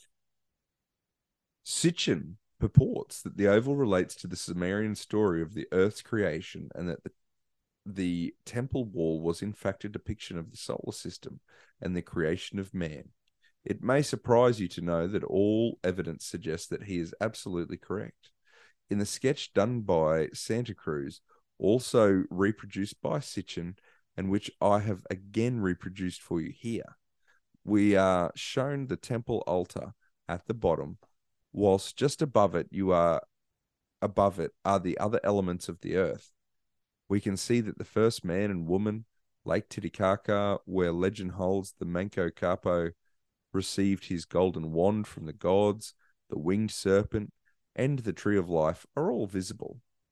We see night and day represented by stars on one side and clouds on the other. The earth is also clearly displayed and noticeably depicted by seven stars beneath it. The image also shows water retreating from the mountains while the entire globe is surmounted by a rainbow, strongly suggesting the retreat of the global deluge. In the upper section, we see four planets beneath the oval plate and five above it signifying the four inner planets and the five outer planets, separated by the vast elliptical path of Nibiru. In this Mayan temple, we therefore see the entire cosmology of the earth exactly as it was perceived by the Sumerians. Yeah, right. So you got four stars above. Yeah. Hang on, that's five. Sorry, five stars above, four below, signifying the uh, inside and outside. Yeah. Sun, the bit moon. of sun and moon. We got um, stars and clouds. Yeah. I'm guessing. Yeah. Yes, that's uh It's interesting. very interesting. And there are other clues to the Sumerian connection in South America. In ancient Sumerian depictions of Ninmah, showing the creation of the Adamu race, we see the sign of Ninmah and her role in the birth proceedings, signified by the Sumerian sy- symbol of the um- umbilical cutter. As in a Sumerian depiction, my rendition of the event, with Ninmah identified by the tree opposite Enki. A representation of the planet Nibiru can also be seen as the winged disc. In Egyptian depictions of the female deity Hathor, we again find the umbilical cutter, and Hathor has also been clearly identified as being the Sumerian goddess Ninmah. Would it now surprise you to know that there is a remarkable stele from the Mayan culture known as Izapa stele, number five, a cast of which is shown here that amply confirms the Sumerian and Egyptian connections. There we have a little diagram in figure 141. In the depiction, we see the tree of life. There is an older bearded god of large stature relating the story of creation to a Mayan native of smaller stature seated opposite him. Between them, we again see the same Sumerian representation of the umbilical cutter shown in the detail of figure 143. Interestingly, the two central figures of the stele are shown as having the faces and hands of elephants, which is an animal that is totally unknown to South America and which also reinforces the notions of an African connection to the Olmecs. As previously stated at the bottom of the stele, we clearly see some smooth sided pyramids beside a flowing river like those found at Giza beside the Nile. Smooth sided pyramids are not found anywhere in South American construction. Now, just as we scroll to the next uh, section, Mm.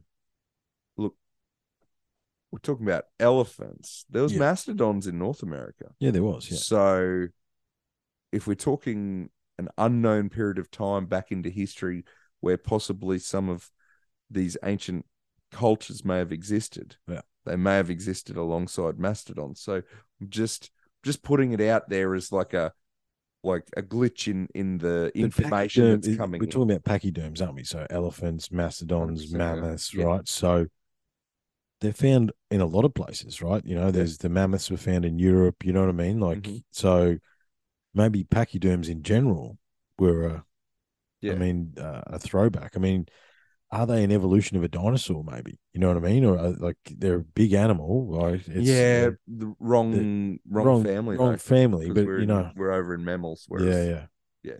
So we're a long way. But, it- But it that the- that point aside, they were well spread, yeah, and the ancients could have been well traveled as Mm. well. Just because they didn't exist where they were mhm. doesn't mean like look at look at how far, um, what's his name, Alexander. the Great, Mm. marched them all the way up to Italy. Well, I mean, if if if pachyderms are a common animal across multiple continents, are you going to use a horse? Are you going to use an elephant? Yeah, You know exactly. what I mean? Like, it's more intimidating. and what can carry more? It's, obviously why they used elephants. Yeah, But yeah, so the you know, let's let's not just let's not rule out that fact Mhm. that they were fairly widespread. So it Mhm. doesn't necessarily show a link. But then there's other information in there as well. yeah, absolutely. Yeah, So yeah.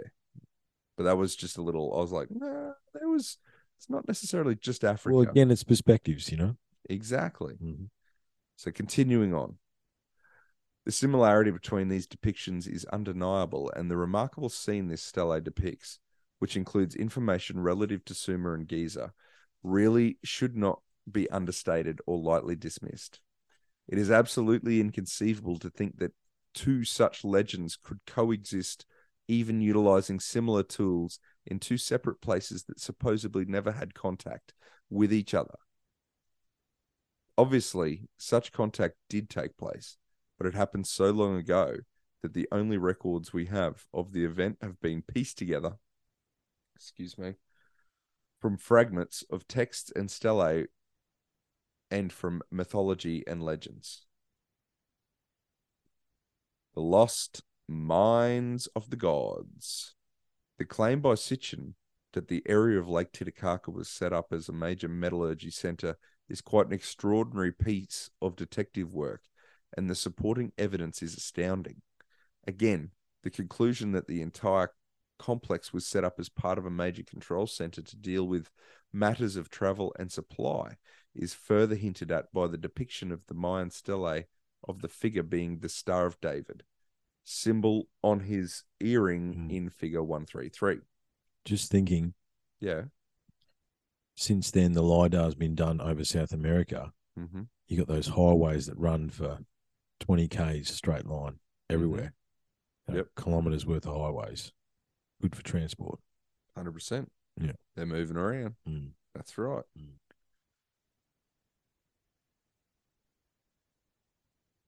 Star of David symbol is extraordinarily similar to an earlier Sumerian emblem, which is quite likely the original precursor to the Jewish symbol.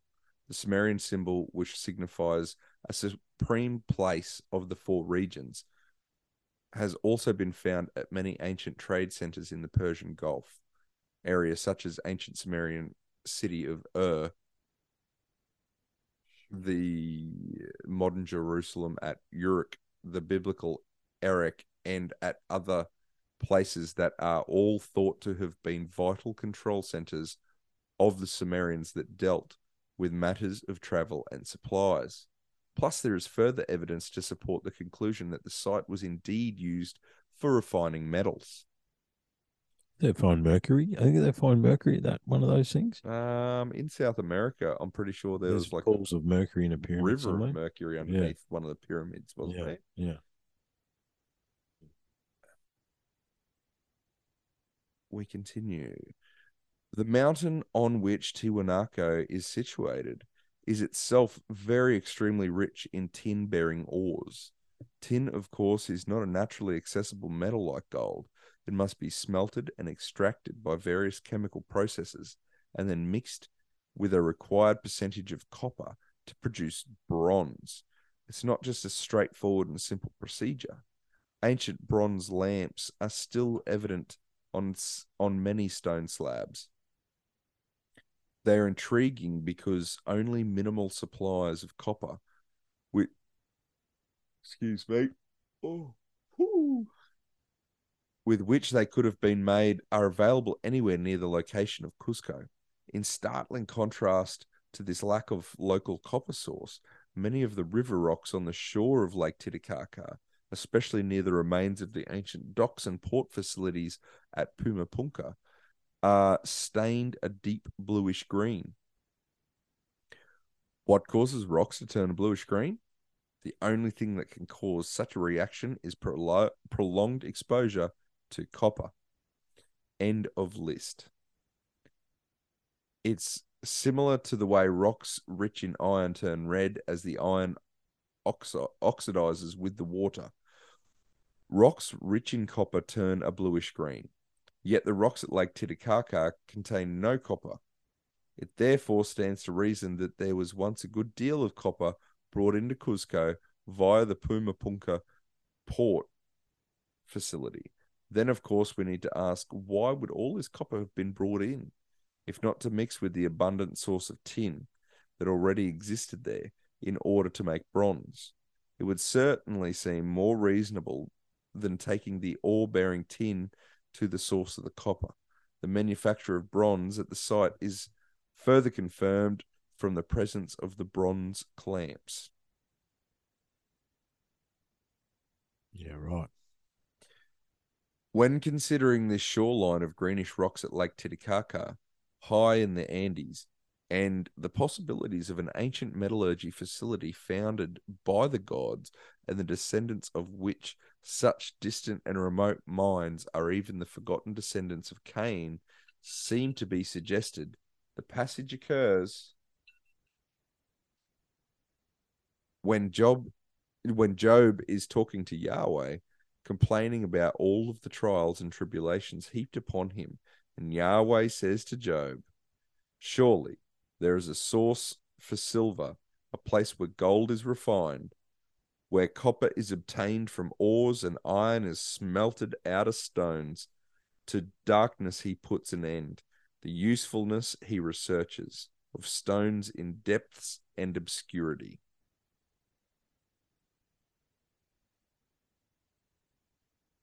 I'll just finish that off. Yeah, finish it off. He breaches the brook away from habitation, where the forgotten and strange men move about.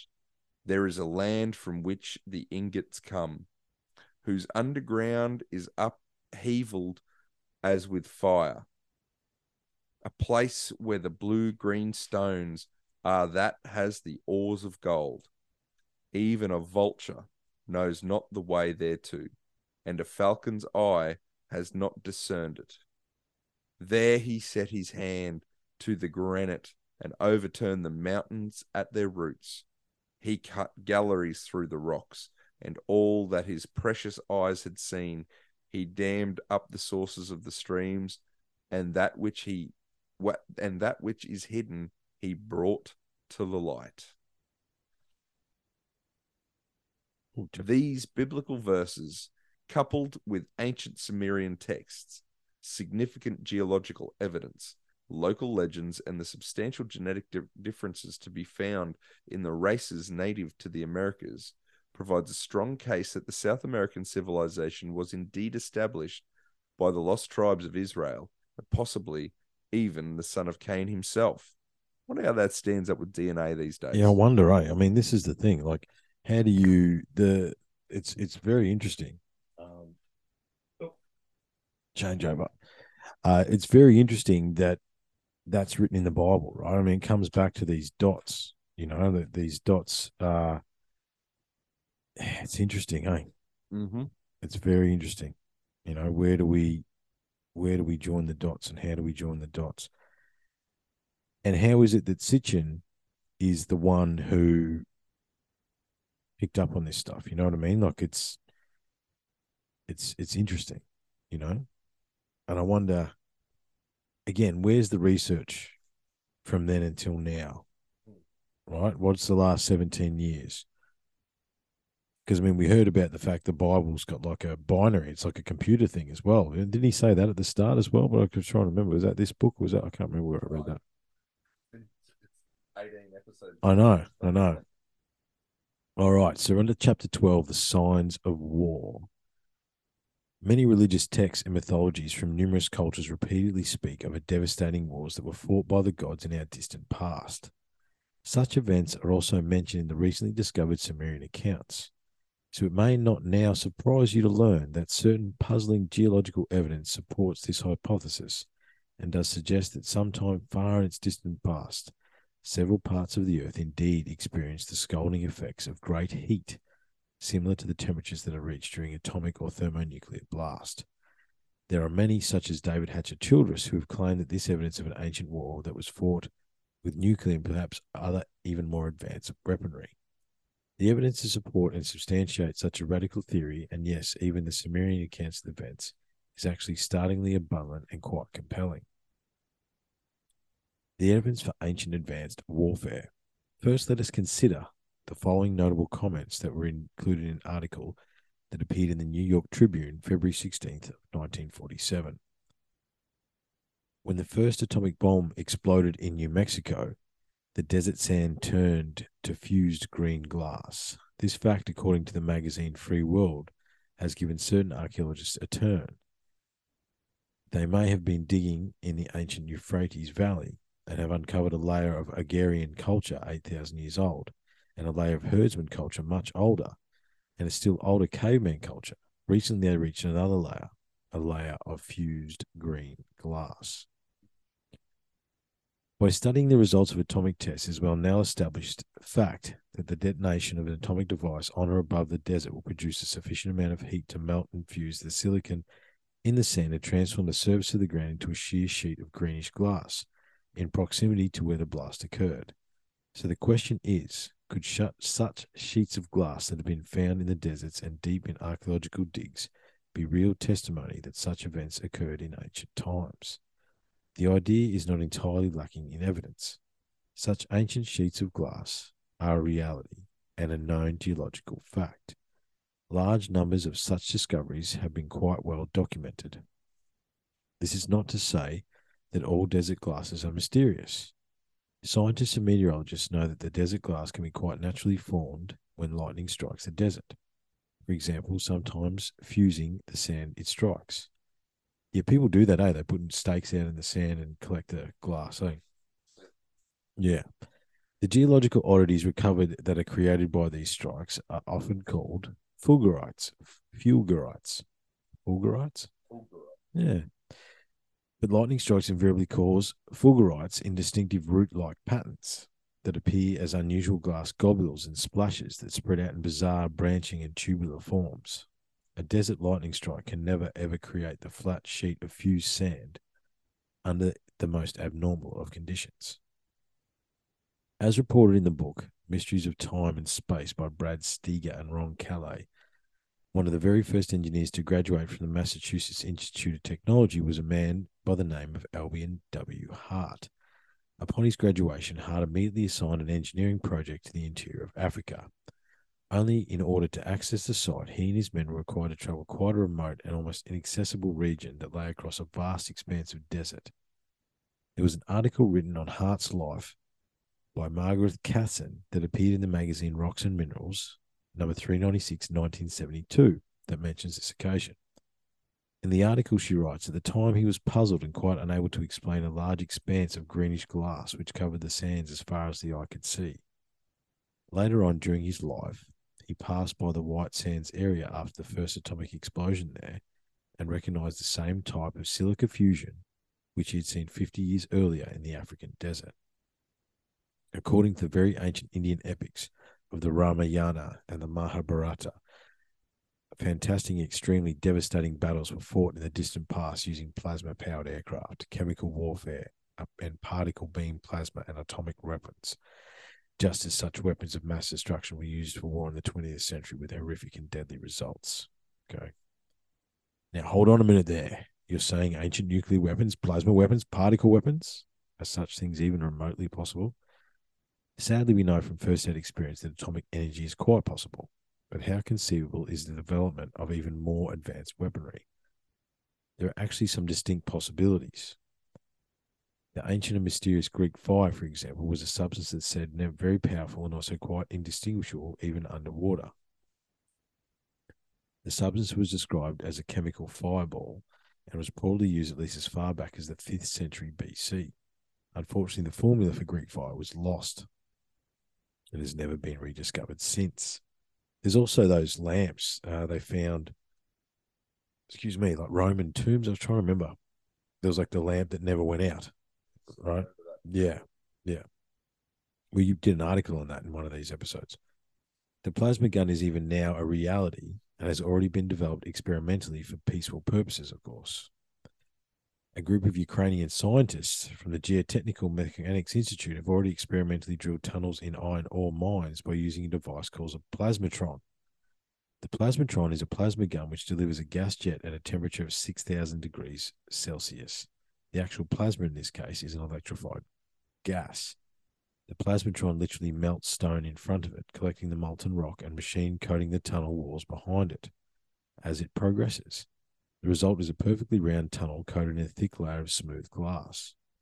Electrified gases are also featured substantially in the Vaimanika Shastra, the ancient book from India discussed earlier.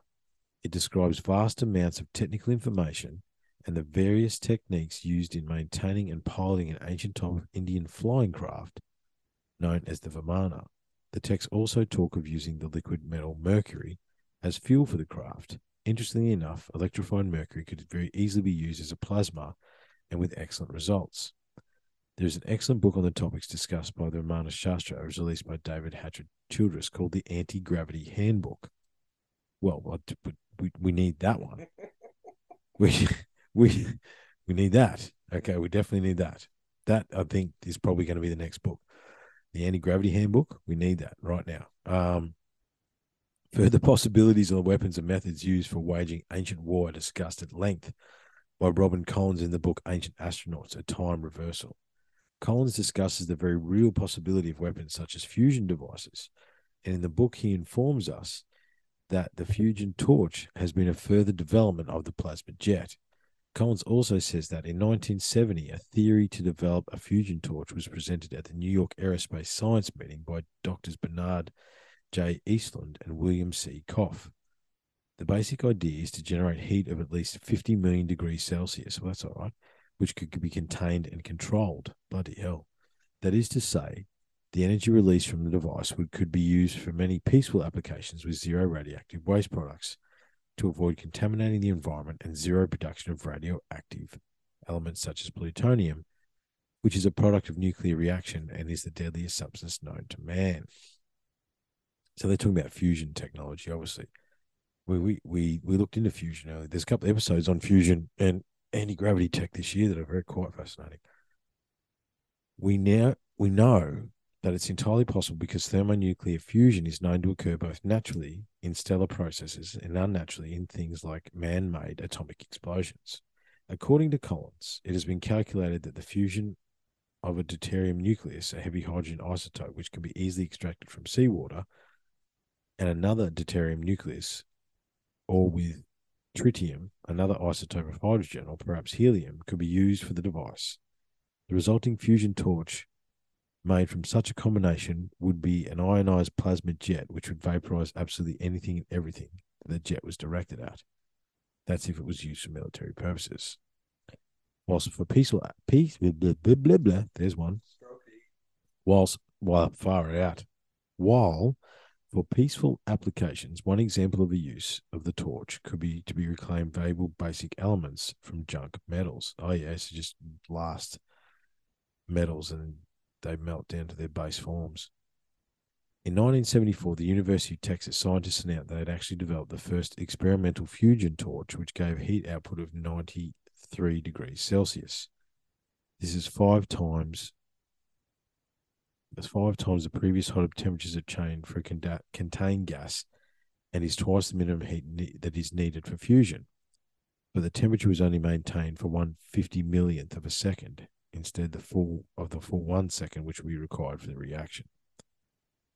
Whilst further investigation, uh, if you only can did something for one fifty millionth of a second, did you actually do it?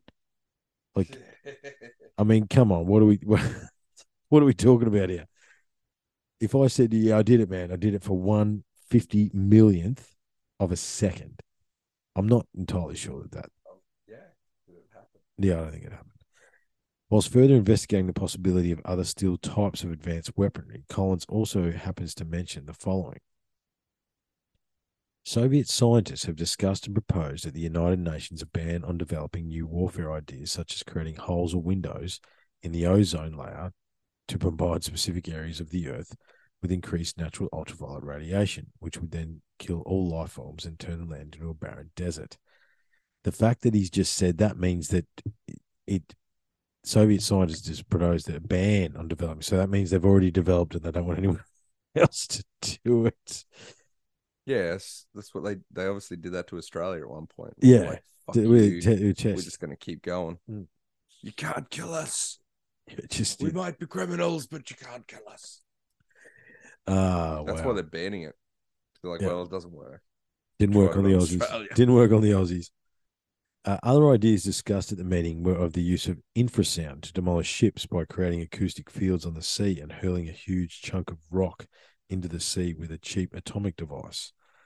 The resultant tidal wave could demolish the coastal fringe of a country.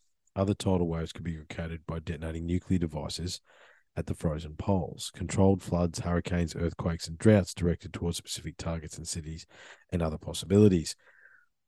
Well, chemtrails are real now. That's the other thing that's real that no one cares about. Um, they're quite open about the fact that the chemtrails are real and that they're trying to control the weather. Mm. And Russia, since 2005, has developed submarine nuclear weapons that are purely designed to throw a tidal wave at the coast of your country. hmm Yeah, they just sit two or three k's off, Yep. and then yeah. Send it at you. Yeah. Uh, where are we? Finally, and although not a new method of warfare, incendiary weapons are now being developed to the point where chemical fireballs will be produced, which radiated thermal energy similar to that of atomic bomb. There is also the very real possibility of building weapons that incorporate radio waves to incapacitate enemies and even crumble structures. Well, you know, we also can't, you know, as, as much as we did some positive stuff today, uh, tonight, we also can't forget that, you know, this time last year, a few months ago, they did use direct energy weapons on Australian public in Canberra. They did actually do that. Acoustic weaponry, they turned it on them. People got burned and blisters and stuff like that. There was some weird injuries that came out of the camps. Yeah. Yeah. Yeah. Our government did that to us, just just so we're clear. It's not not into not uh yeah. Anyway, keep moving. Uh where are? There's also uh, radio waves, da, da, da, da. If properly contained and controlled, such microwave devices would prove to be a highly effective form of weaponry, and interesting are also described in detail in ancient Indian texts. As you can see, there are a great many new weapons that are actually on the drawing board right now, and as you read this book, even more new ideas are being devised. So we know these types of sciences are possible. The question is, has it happened before? In Castle of Glass. Exhibit A. Evidence of the very real possibility of such events in our distant past can be seen in the existence of a large number of enigmatic and highly vitrified ruins that can be found in many parts of the world. The scattered nature of these ruins, including areas of Scotland, France, Turkey, and the Middle East, and the vitrified stones they contain, is something that just cannot be explained, easily explained. Yeah, vitrified forts, I've seen those in Scotland. There's heaps of them. Like the rocks are like glass on the outside. Mm-hmm. Uh, according to the author David Hatcher Childress, there are at least 60 such vitrified forts that exist throughout Scotland and alone. Among the most well known of these are Scottish ruins uh, Taponath, Dunnideer, Craig, Phadrig near Inverness, Abernethy near Perth, Dun, Lagaidh in Ross, Cromarty, Arca, Unxel, Elan, Nagor, Bute, Dugan, Goyle, Dunagoil on the Sound of Bute off Arran Island and the Cowdell Hill Fort in Argyll, West Scotland. Perhaps the best example of them is the BC Tapo North, which is near the village of Rhynie in northeastern Scotland. The ruins are of a massive fort, which was built high on the summit of the Tapo North Mountain at the height of 1,859 feet. At first glance, it appears the walls of the fortress are made of a blackened cindery rubble, but on closer examination, it becomes strikingly evident they're actually made of melted and fused together rocks. What were once individual stone blocks within the walls are now black and glassy masses that have been fused together by a heat that was in places so intense that the remains of actual molten rivulets in the rock that once ran down the walls like melting wax can be still seen quite clearly. One early theory proposed that the forts were located on the remains of ancient volcanoes and that the people used molten stone being ejected from the eruptions to build their settlements. That's that's a stretch. Mhm. Catching volcano rocks. I like what? Are they saying though that they were still hot? yeah, Because that's the thought that I was like, what? They're catching fire rock yeah, yeah, as it's coming out, uh, or are they getting it yeah. How co- cooled down? they? I But don't know. still, Still doesn't matter. This is yeah. Yeah, and there you go. I'm not look at this. I'm not sure whose brainwave that addiction idea actually was, but it seems somewhat fanciful at best. that theory, however, was soon replaced with the notion that the vitrification was in fact done on purpose in order to strengthen the walls. This theory reported that the builders had perhaps designed the forts in that fashion, surmising that fires had been lit so as to temper the stone. That's a long, massive fire in order to produce walls strong enough to resist both the invading armies and quite possibly the dampness of the local climate. It's an interesting theory to say the least, but one has to one but one that has a number of serious problems. Firstly, there is no indication of such vitrification actually does strengthen the walls in any way. And secondly, there is every indication that the fire in fact weakens them substantially. In many cases, the walls of the fortress seem to have almost been totally collapsed because of the fires. Also, since the walls of many Scottish forts are only partially vitrified, it does not seem to have been purposely done, as the walls have only been partially completed, would hardly have been considered to have been an effective fortification. It must be appreciated that some of these ruins are massive too, indicating that they were once occupied by extreme large forces. In one section of the book, Mysterious Britain, the authors Jeanette and Colin Bord discuss the vastness of ruins of Maiden Castle in Scotland, which gives a good indication of the enormous size of these ancient fortresses. We just want, I'll go to Shattered Desert, mate. I reckon we wrap it up. I reckon we're done. Well, I was just counting there before. We're we've done pretty well. We're up about twenty odd pages tonight. Yep. So that means what were we about two thirty? Yeah. So if we do forty pages, which if we cut out the big section of speech that we had tonight at the Yeah. start, the the thank you to twenty twenty two. Yeah. I think that's possible in the next episode, mate. Yeah.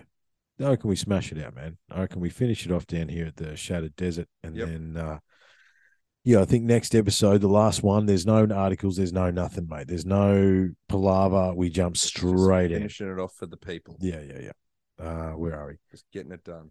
It covers an area over 20, 120 acres with an average width of 1,500 feet and length of 3,000 feet. The inner circumference is about 11.2 miles round and has been estimated that it would have required 250,000 men to defend it. It is hard and therefore it's hard therefore to believe that this current construction was intended to be a defensive position. Numerous vitrified remains can also be found in the western United States. One such site was discovered in Death Valley by the American explorer Captain Ives William Walker in 1850. I think there's a lot in America, man. Like the more you hear about it, like the Egyptian stuff and giants, and there's all sorts of things you hear about coming out of there. Right? At the center of the site was a huge rock between 20 and 30 feet high, with the remains of enormous structure atop it. The southern side of the both the rock and the building was melted and vitrified. Walker assumed that the volcano had been responsible for this phenomenon, but there is no volcano in the area. In addition, tectonic heat could not possibly have caused such visible liquefaction on the surface of the rock. More vitrified ruins can also be found in France, Turkey, India, and some areas of the Middle East. Some of the ancient ziggurats of Iran and Iraq also contain vitrified material. Some of the vitrification on these ruins is thought to be some archaeologists have been caused by the very ancient and mysterious Greek fire. That was my thought. This the Greek fires being thrown at the walls. Yep. The vitrified remains of the ziggurat at Birs Nimrud in Borsippa, south of Hilla, that were once thought to be the Tower of Babel, are also crowned by a large mass of vitrified stonework, uh, stone brickwork, and actual baked clay bricks that have been fused together by some true some type of truly intense heat. And that's it, mate. That is the shattered desert. Uh, that's what we're doing. Uh, That's what we're coming back with next year. Next year, mate. Bit of desert, shattered desert. You know, what I mean, hey, look, that's that's interesting. More dots joined, more interesting evidence. Uh, I don't know too much more, mate. Do Some you have anything interesting else? theories. Yeah, interesting Um, I theories. just want to say um, thank you very much, 2022. Yeah. We'll come back. We'll see you all fresh in 2023. Yeah. Merry Christmas, Happy New Year, salutations, holidays, whatever it is. Solstice, solstice is coming up. Yeah, it's been interesting, eh? Have a great break. We'll Have see you great when we get back. Awesome, guys. Thank you very much. Look after yourselves. Be kind, be cool. Until next time. This life and the next. Cheers. Peace.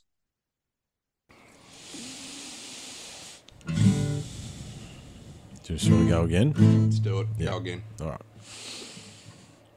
I know you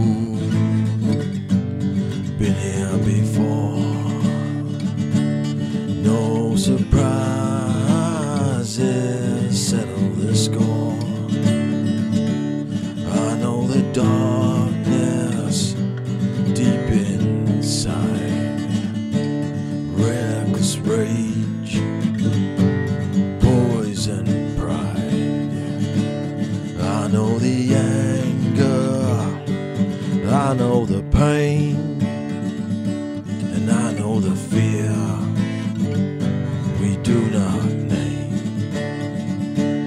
And the one who comes to find me when my time is through, I know you I know you.